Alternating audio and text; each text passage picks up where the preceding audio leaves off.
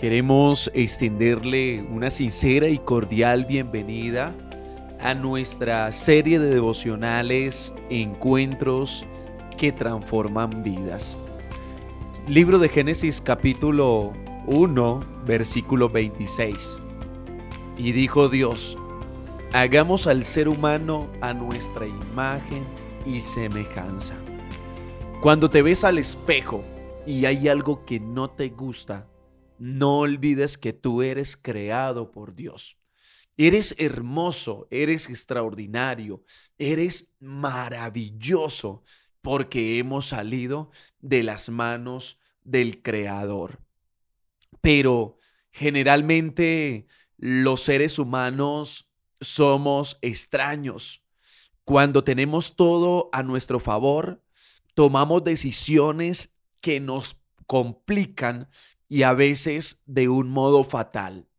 No sé si has escuchado la siguiente frase. Nadie sabe lo que tiene hasta que lo pierde. Debes valorar todo lo que está adelante. Tienes que valorar el día tan extraordinario que Dios te ha regalado.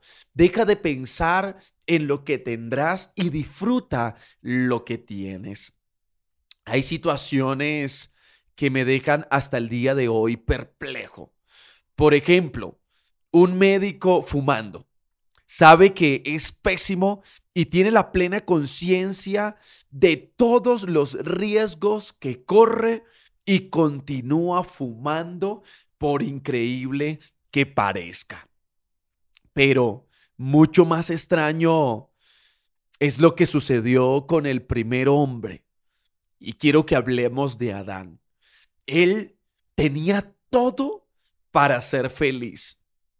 El jardín del Edén era ese lugar perfecto.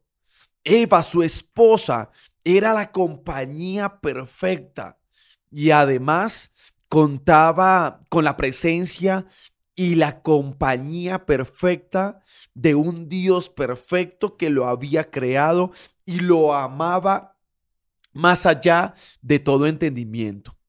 Pero a pesar de toda esta perfección en la mano, Adán eligió desobedecer a Dios y comer del fruto prohibido. De verdad, tomamos decisiones que nos lastiman. Dios ha hecho todo para que tú seas feliz. Te ha dado una familia, te ha dado un techo.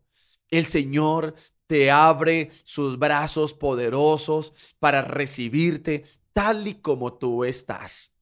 Cuando vemos las decisiones de este hombre, nos preocupamos. ¿Y cómo rechazó la perfección de Dios y terminar pecando? Pero por más que lo piense e intente entenderlo, no consigo encontrar ningún motivo medianamente lógico para la decisión tomada. De las consecuencias de esta decisión no necesito hablarte mucho, ya que la sufrimos eh, cada día. No sé si recuerdas que allí en el libro de Génesis, el capítulo 3, eh, Eva desobedece, come del árbol del conocimiento del bien y del mal y las consecuencias a esa decisión era la muerte. Ellos debían morir. Nosotros en muchas ocasiones debemos también hacernos responsable de nuestros fracasos, de nuestras malas decisiones. Pero el Señor aparece aparece en nuestra historia para ayudarnos, para que en medio de la oscuridad pueda nacer la luz, en medio del dolor y la tristeza, entonces un rayo de esperanza pueda llegar también a nuestra vida. Pero aquí estamos nosotros. No sé si comenzando un nuevo día. Seguramente no estarás en el jardín del Edén no sé si tendrás a tu Eva o a tu Adán a tu lado, pero te puedo asegurar que puedes compartir algo con Adán. La presencia perfecta de un Dios perfecto que está a nuestro lado. Él nos ama como amaba Adán. Él desea darnos tantas victorias como deseaba dárselas también a este hombre. Él está interesado en ti como lo estaba en Adán. No puedes decir que Dios se ha olvidado de ti, que Dios se ha, te ha abandonado. No puedes decir en esta oportunidad que ya todo está perdido y que no hay nada que hacer. Cuando el Señor aparece en la historia, entonces hay una razón para seguir luchando, hay una razón para avanzar y podemos contar con la presencia de Dios en nuestras vidas. Un día los discípulos preocupados, Jesús les da las siguientes palabras. No se turbe vuestro corazón. Creéis en Dios, creed también en mí. En la casa de mi padre muchas moradas hay. Si así fuera, yo os lo hubiera dicho. Voy pues a preparar lugar para vosotros, porque donde yo estoy, vosotros también estaréis. Maravilloso. El Dios Todopoderoso está preparando un cielo nuevo y una tierra nueva. Pero mientras estemos en este mundo, pasaremos dificultades, adversidad, momentos que de alguna u otra manera nos harán sentir solos, pero recuerda, la presencia de Dios está en medio de nosotros.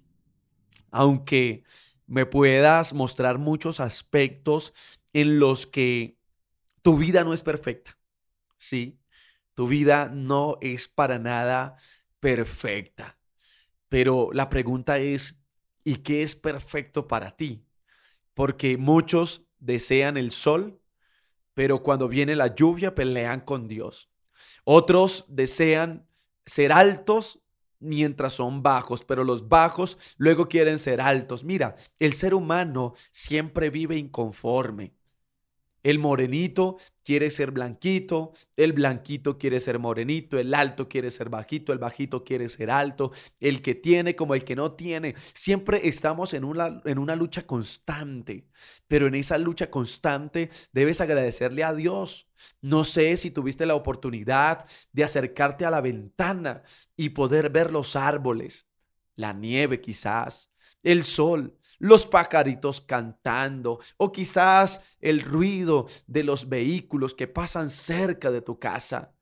Pero yo te digo, ¿ya levantaste tus ojos y miraste al cielo? El Dios que te acompaña, que te dirige, que te, que te cuida, que te guarda, ese Dios está a nuestro lado. Te diré algo, aunque me quisieras mostrar que tu vida no es perfecta, nuestro Dios es perfecto y Él tiene el poder. Por eso elige en esta ocasión conocerle más, estar en mayor comunión con Él, amarlo por sobre todas las cosas. Y es que nosotros no amamos primero a Dios, Él nos amó a nosotros. Y lo dice la Biblia que fue Jesús quien tomó la iniciativa de amarnos. En esta historia, cuando Adán y Eva desobedecen, entonces se sienten avergonzados, tuvieron miedo, se escondieron. Pero ¿quién va en nuestra búsqueda? Siempre ha sido Dios buscándote. Y Dios te busca porque no quiere hacerte la vida miserable. Dios te busca porque sabe que el camino que tú llevas hasta ahora es un camino que te llevará a la muerte, a la destrucción, a la tristeza. Pero Jesús dice, yo quiero estar cerca de ti. Puedes estar muy tranquilo porque el interés de Dios no se renueva cada año, cada década, eh, cada siglo, cada mes, cada semana, como nuestras promesas. En absolutamente, eh, yo quiero decirte que Dios no cambia, no tiene sombra de variación. Él te ama de la misma manera desde el mismo minuto en el que tú naciste. Antes que tú nacieras, Dios ya te había creado y tenía un propósito contigo. En esta tierra nunca estarás tan cerca de Él que no puedas acercarte un poco más, ni tan lejos que Él no consiga abrazarte. Él te espera hoy como te esperó ayer. Te espera durante todo este año como te esperó el año pasado. Sus brazos están abiertos y tienen un lugar especial para ti. El Señor te espera de una manera extraordinaria. Así que recíbele en tu corazón y no olvides que tú eres lo más hermoso que Dios ha creado, porque saliste de sus manos poderosas. Él no se equivoca, Él no falla y disfruta de su presencia, disfruta también de su compañía. El Señor te dirige y te guarde. Que tengas un excelente y maravilloso día.